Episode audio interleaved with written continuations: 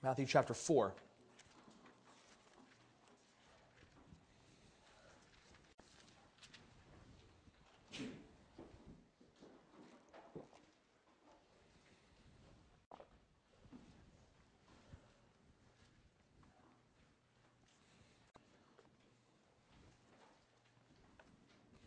Many of you will be wondering how we skipped so quickly from Ruth to Matthew in our study through the Scriptures.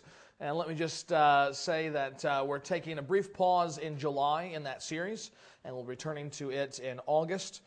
But 2 weeks ago at this year's Southern Baptist Convention, messengers overwhelmingly voted to approve a motion that allowed our convention president to form a task force, which will examine how we can make changes to our convention as a whole and better encourage our churches individually to fulfill the Great Commission.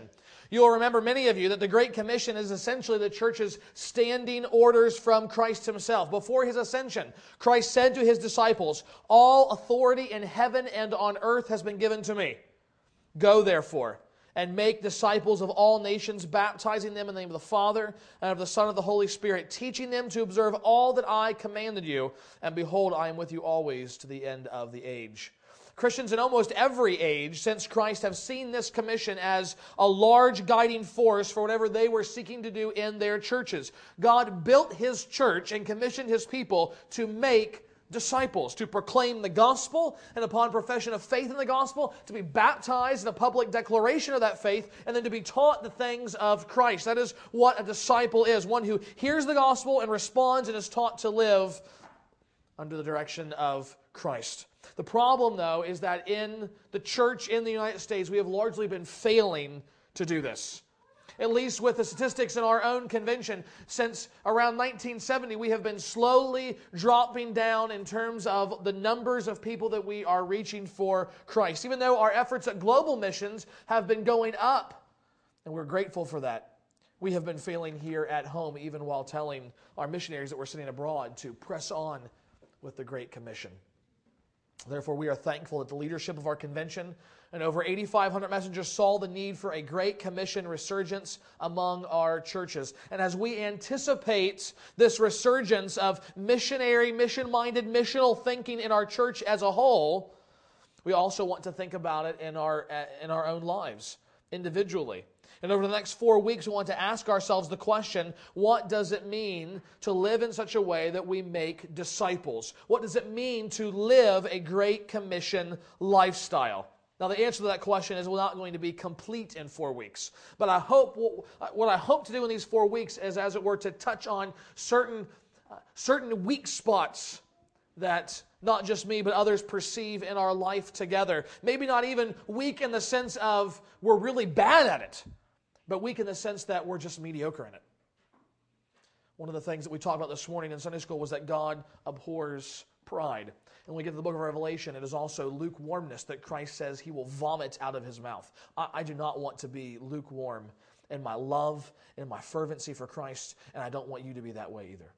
And so for the next 4 weeks, what I hope we will do would be to look to the Word and to be encouraged and re-energized by God's Spirit, to be thinking about these things so that in our community groups and in our Bible study and our prayer gatherings, we will be seriously thinking about how we are to live as Christ's disciples, taking seriously his command to go and make more disciples. In fact, in very broad ways, your elders have been and will continue to be thinking about this to the point that you will, in the months to come, likely see changes in the way we do ministry here and the way we emphasize our budget for next year. Because you need to understand that being Christ's disciples and following his command, his Great Commission to make disciples, is not just some abstract idea. It's not just something floating out there in the ether, out in the air somewhere where we're saying, oh yeah, we're supposed to be going and making disciples. No, it needs to impact the way we live our lives. The Great Commission must impact the way that we think, the way that we love, the way that we live. In every way, our lives should be radically changed by it because we claim to be Christ's disciples. The one who has authority over all things has said, this is what you are to be doing. And so we need to be thinking about how to better bring our lives in line to that. And this morning, I want us to see that ultimately living out the Great Commission, living in such a way that we make disciples together as God's church, begins when we follow Christ. It begins when we follow Christ. And so look with me at Matthew chapter 4, verses 18 and following.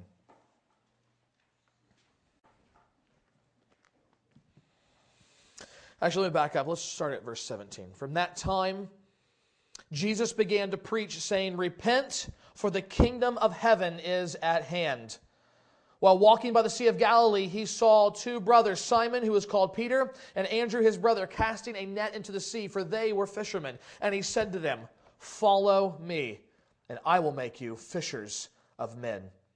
Immediately they left their nets and followed.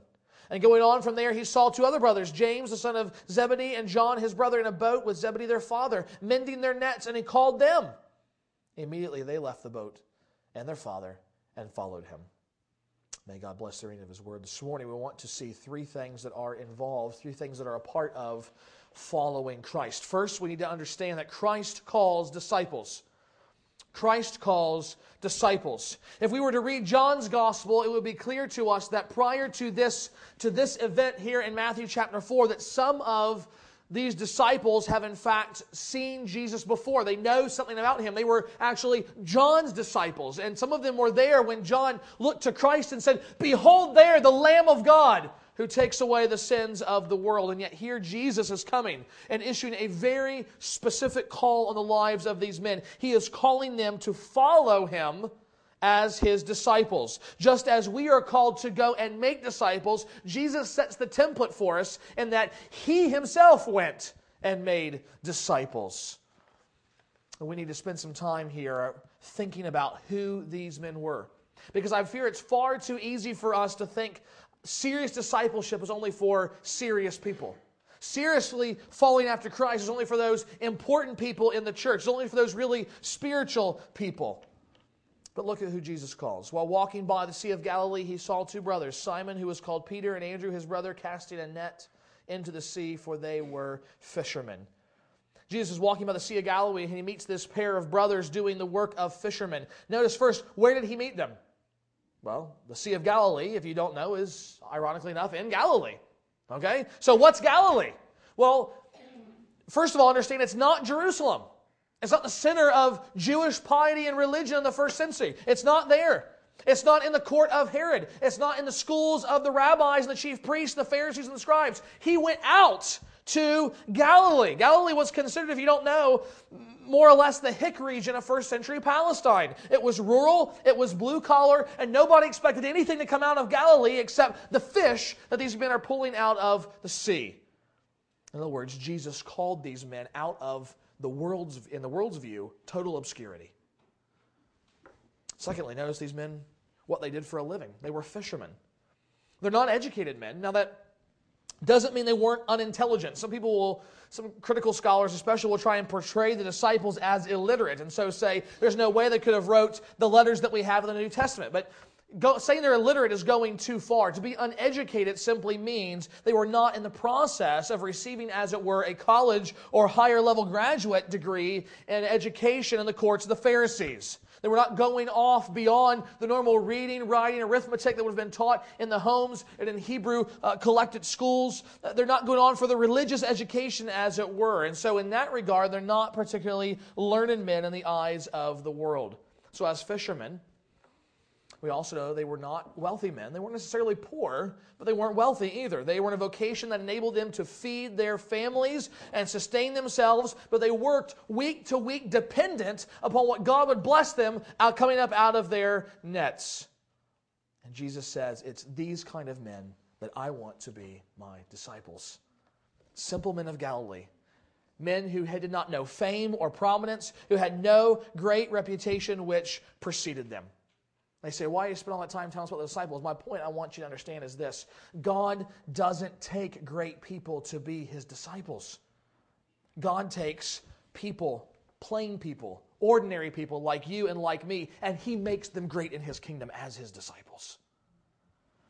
It's unfortunate today, as in years past, some will want to say you can be a Christian and not be a disciple. And somehow there's this two-stage process of saying, well, I come to faith in Christ, I want the fire insurance of salvation, but I don't want the disciple stuff. I don't want to have to live a life in the Word, following Christ. I don't want to have to do all that stuff. And we're tempted to, even if we would not go that far, to still think of ourselves somehow as spiritual lightweights as opposed to the spiritual heavyweights. Perhaps the pastor, although I'm not quite sure how much of a spiritual heavyweight your pastor is. But there are other people out there, famous people on television, how much larger churches, or Billy Graham, or whoever it is. You think, well, those guys, those are really disciples. But I'm not in that category. There's no way that I could ever be used for building the larger kingdom of God. But you have to understand that Jesus expects everyone to be his disciple. Jesus did not pick someone of prominence and say, come, you guys have potential. You guys are going to be great in the kingdom. I can really do something with you. No, he takes people that are nothing in the eyes of the world. He takes people that are nothing in the eyes of the kingdom. And he says, you come with me and you be my disciples and I will make you great in the kingdom of God. Understand, friends and loved ones, there is no B team in the church. There is no second string. There is no junior varsity. There is one people of God called through the gospel of Christ. One people saved from their sins to follow after Jesus as his disciples. And so as Dr. Charles Ware says, and the youth are very familiar with, God doesn't have fans. We're all players, so get in the game. We are all called to be his disciples. Now, if we understand that all who claim the name of Christ, all who have professed faith in him are called to be disciples, the next question we have to ask is, what does it mean to be a disciple? What does a disciple look like? What does it mean, then, to follow Jesus? Well, ultimately, that's the answer, isn't it? Being a disciple means following him. And so the second thing we need to see this morning is that Christ calls disciples to follow him. Christ calls disciples, and then now secondly, Christ calls disciples to follow him. At its core, Christian discipleship is all about following Christ. Look again at what Matthew says.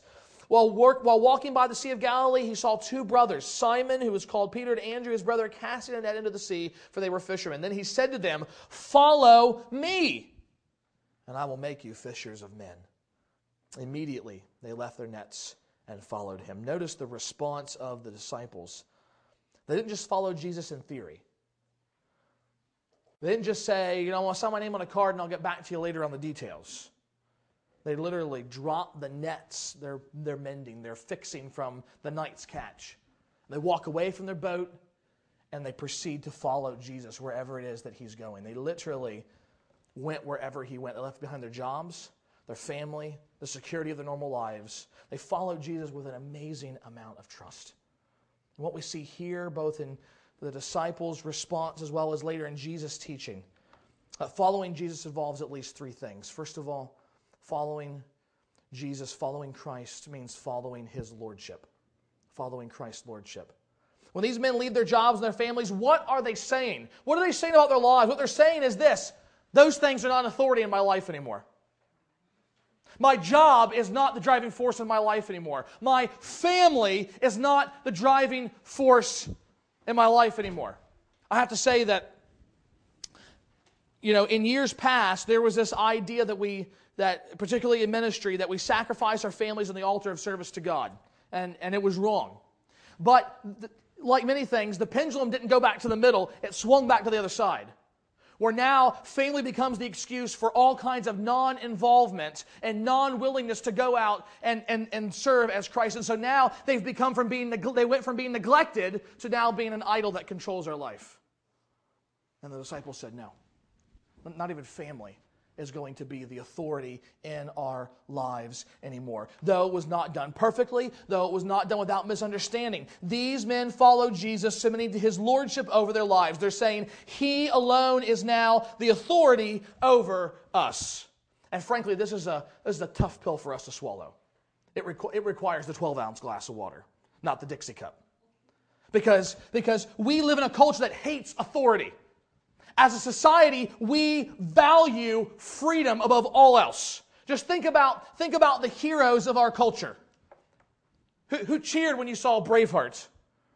William Wallace, right? He is the hero. George Washington, leading the revolutionaries of our country. Those men are our heroes. Why? Because regardless of whether they were right or wrong and who they were or what they did, we love them because they rebelled against authority and they brought freedom from authority to people.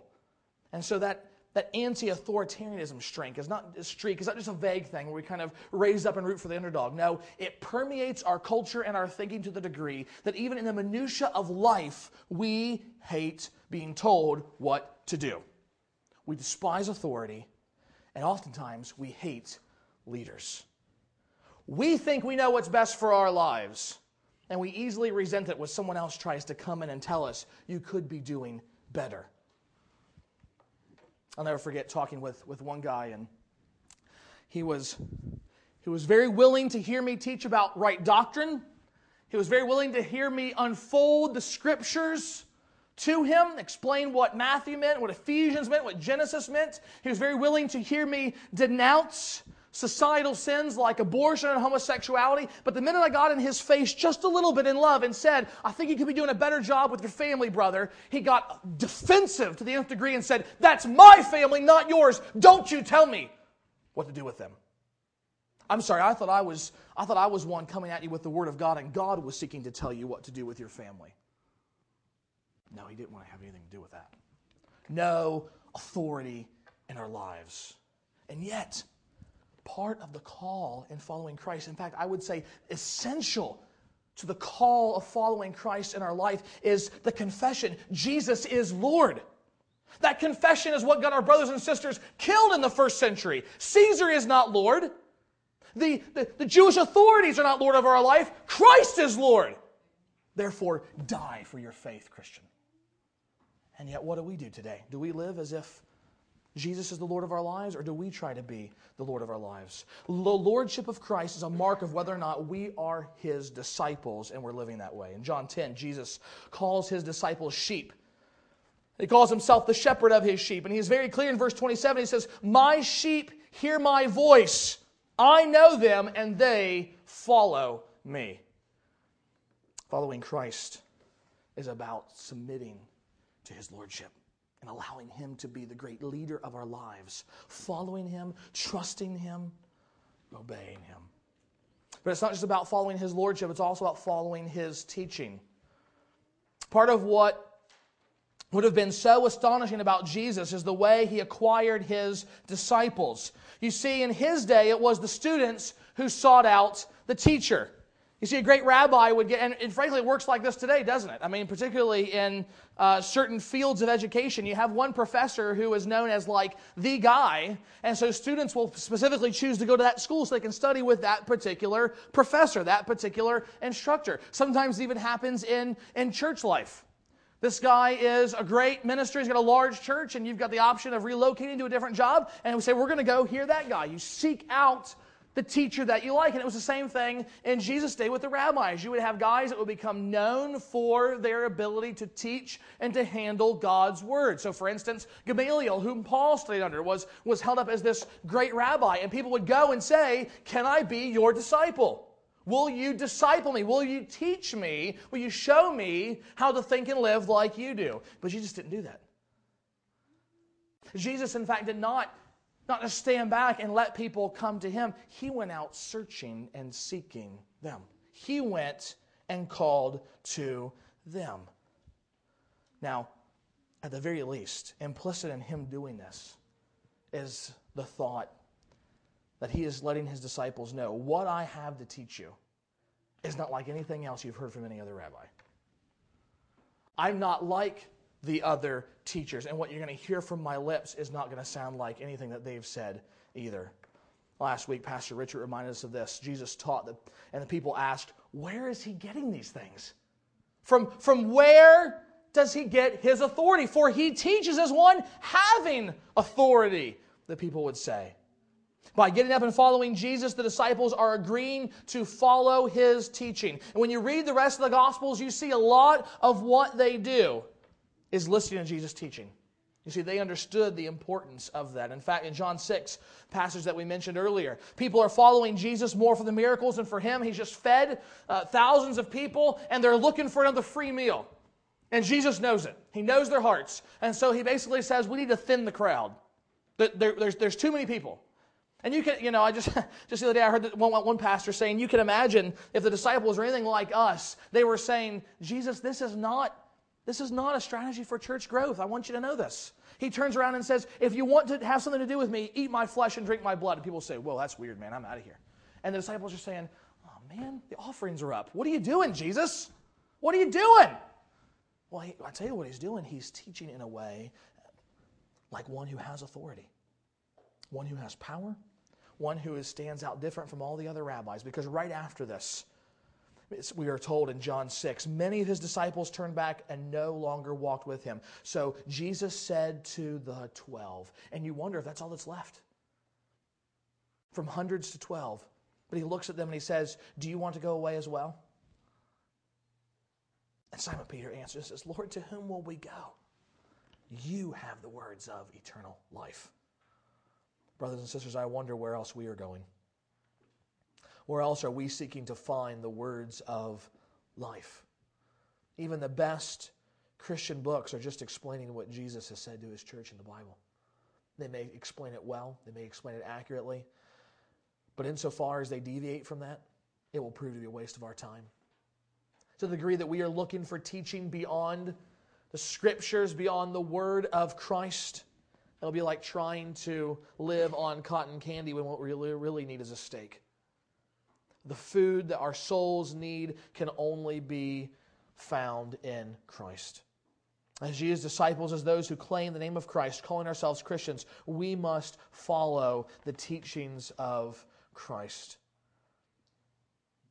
Finally, if we are to live as Christ's disciples, those whom he has called, we must follow Christ's example. We must follow Christ's example. Ultimately, Christian discipleship is not about a list of rules. Jesus didn't start a seminary or an annual leadership conference. And I went to one and I go to the other. So I'm not saying those things are wrong, but all I'm saying is they're not primary. You go to the places where the church is exploding in growth like China and Korea, guess what? Don't have a lot of seminaries, don't have a lot of annual church leadership conferences. Those things can be good, but they are not primary. Primary to our walk as disciples is a living, passionate relationship with Jesus Christ. Now, obviously, when I say it's not about rules, it doesn't mean we throw off the teaching, or else I just wasted 5 minutes or whatever it was of my time telling you to follow the teachings of Christ. But you understand the right relationship of the teachings of Christ to us as disciples. We read things like the Sermon on the Mount. We read all of the Scriptures which point to Christ, not as saying, I do this in order to become a disciple. I follow these rules and then I'll be a disciple of Jesus. No, we say, because I am a disciple, now I obey these rules. You see the difference? One earns you salvation. One is the fruit of salvation. You see, as God's people, as those saved by God's grace, we read the Scriptures, as it were, as love letters from our Savior. Christ is said to be, in Ephesians, the bride of the church. And so, what bride does not want to make herself ready for the appearing of her husband down the aisle? I hope that when I stood at the front of the church with my groomsmen behind me and the minister to my right, and I was at a 45-degree angle as I was told to do, and I had my hands folded, and those doors opened, and Melinda came down for the first time, radiant white. I hope the smile on her face was not, everybody's thinking of me. I hope it was, here I am, John. I'm ready for you. Because I know that was the only thought in my mind. The culmination of 3 years of courtship was about to find its fullest expression. And it's not without reason, then, that the Bible says we as the church are the bride of Christ. We are to be making ourselves ready. We say, Christ, how are we to be ready for you at your coming? And he says, take up my word and read, follow my teaching. And what do we say? Great, do it.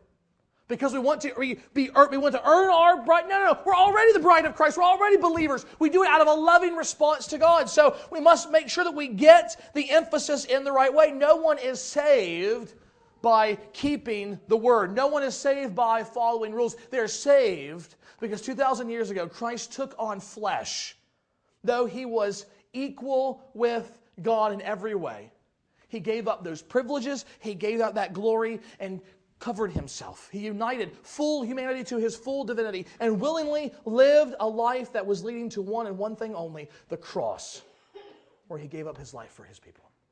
He gave his innocent blood for the blood of sinners. And Jesus says that those who would come after him are to follow his example and take up their cross and follow after Christ. What does that mean? Does that mean that we somehow propitiate? We somehow atone for the sins of other people? No, not at all. He was the perfect final sacrifice. People only come to God through him. Nevertheless, both in his atoning work, he also set an example for us to follow, whereby, just like he said, Father, not my will, but yours be done. Now, when we go to the Scriptures and we find ourselves in hard places and we find ourselves with opportunities to live a life of sacrifice for the benefit of the gospel, for the benefit of the glory of Christ being made known, we say, like our Savior and our example, Father, not my will be done, but yours. Part of following Christ as disciples is following him even to the point of the cross. And now you understand why Billy Graham used to always say, salvation is free, but discipleship costs us everything we have. What did the disciples give up? Everything. They walked away from everything.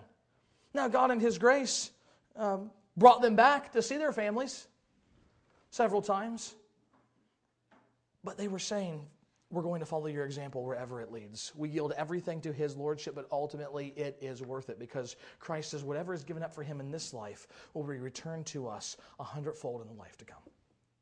So Paul can say, I do not count the short sufferings of this life as comparable to the weight of glory that is to come. He doesn't even just say they balance out on the books. Suffering now, glory later with God, that's good, it makes sense. No, he says they don't compare.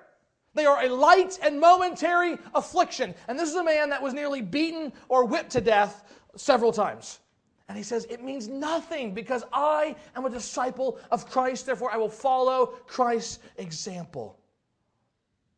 This is why Jim Elliott, the missionary to Ecuador, right before he died, could write in his journal, he is no fool who gives up what he cannot keep to gain what he cannot lose.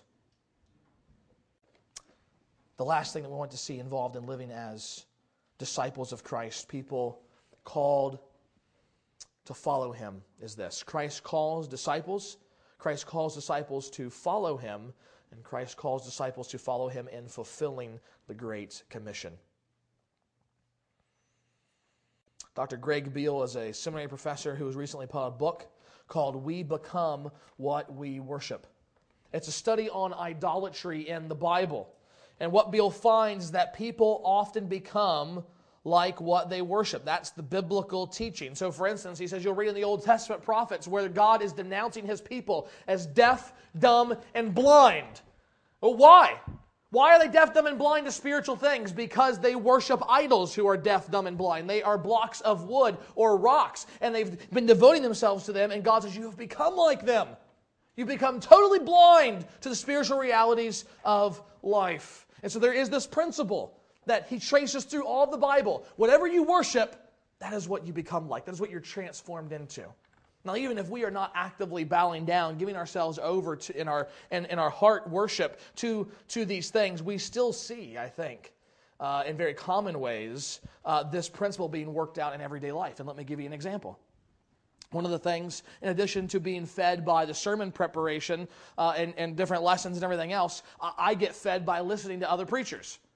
And there was one time, that's one of the reasons why I love the internet, because basically everybody gives away all their sermons for free, and so you can pretty much listen to whoever you want, and it's good. Except for the fact sometimes there's people on there that you shouldn't be listening to, and it's hard to discern sometimes which is which. Nevertheless, I digress.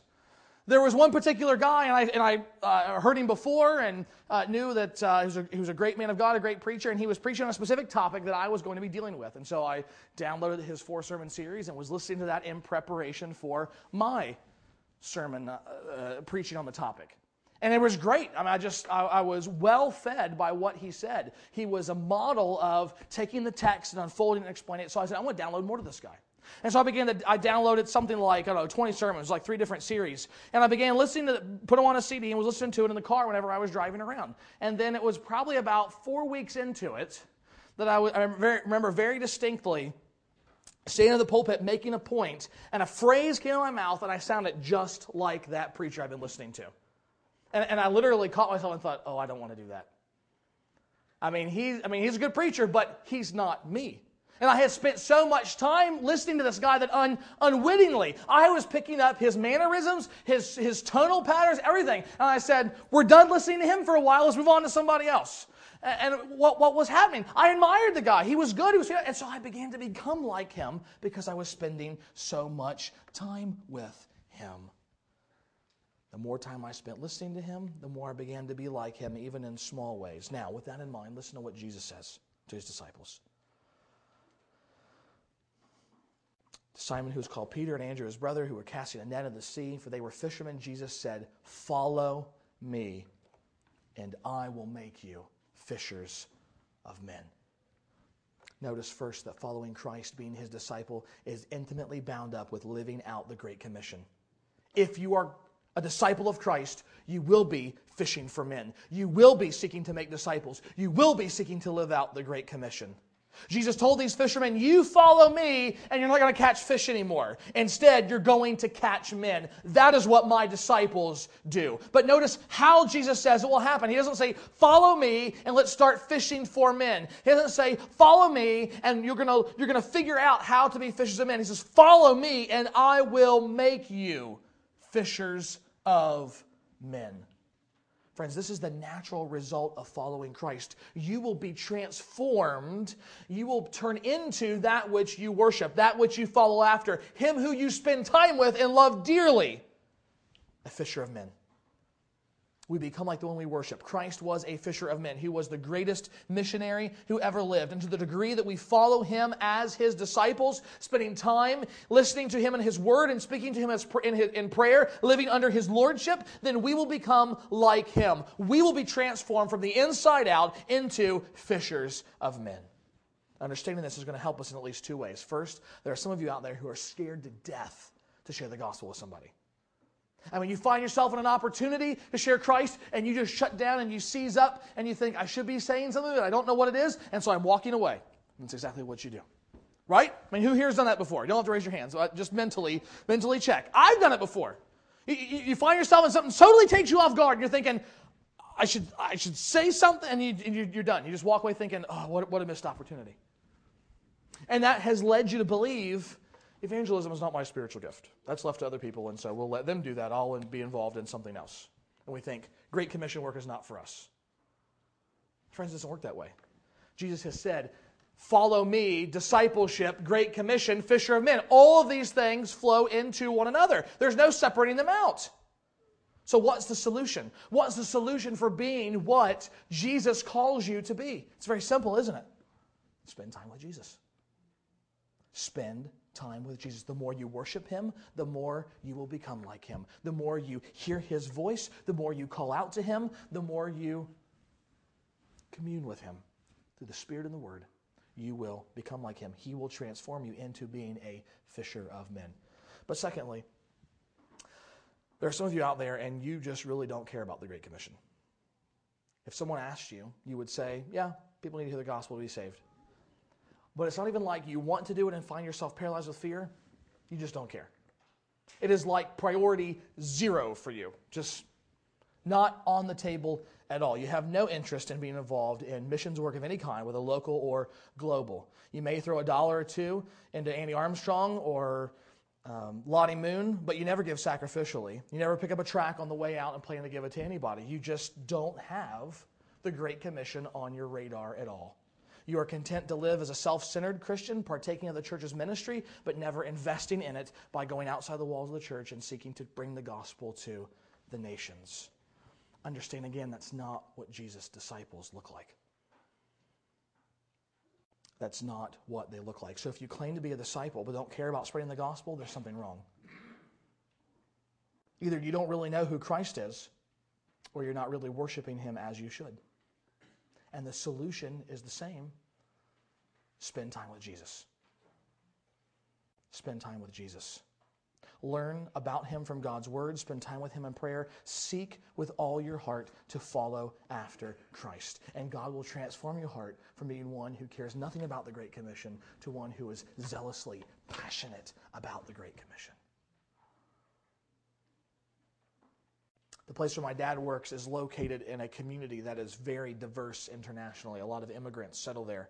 As the result, his workplace is very diverse with people from many nations and many religions that work alongside him. Nevertheless, there is a group of Christians that meet on a regular basis to pray before work begins. And recently, Dad was telling me that one of the workers in the company died.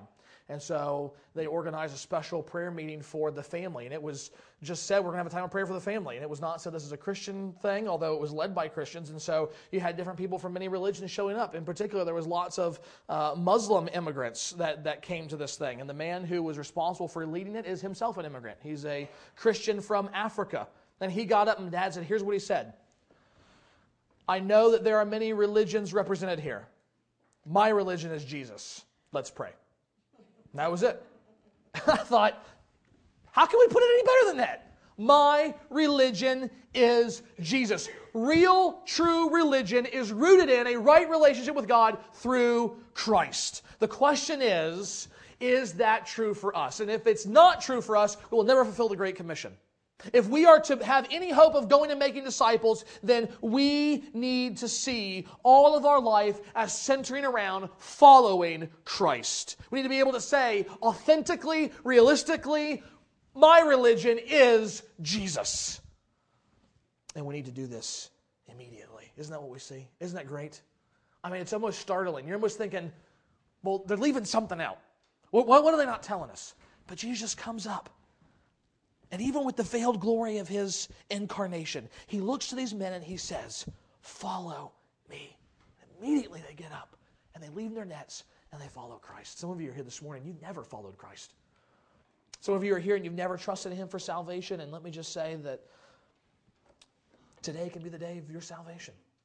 Christ says that all who would go to him, all who are weary and heavy laden, trying to earn their own salvation, trying to earn a right place with God, you can find rest in him because he has already paid the penalty for sin. And so you trust in him. You trust in that sacrifice. And then there's others of us who have made that claim. We claim to be Christians. In fact, I think many of us are Christians, but we're still on the beach. Jesus said, follow me. And the other brothers have got up and left. And you said, yeah, I'm coming. And you get up and you think, I wonder if I should pack a lunch. I wonder if I need to go ask my wife if I need to do this. I don't know. It looks like it's going to rain. Maybe I better get my coat. And you're just kind of hanging out at the beach, and you're not following.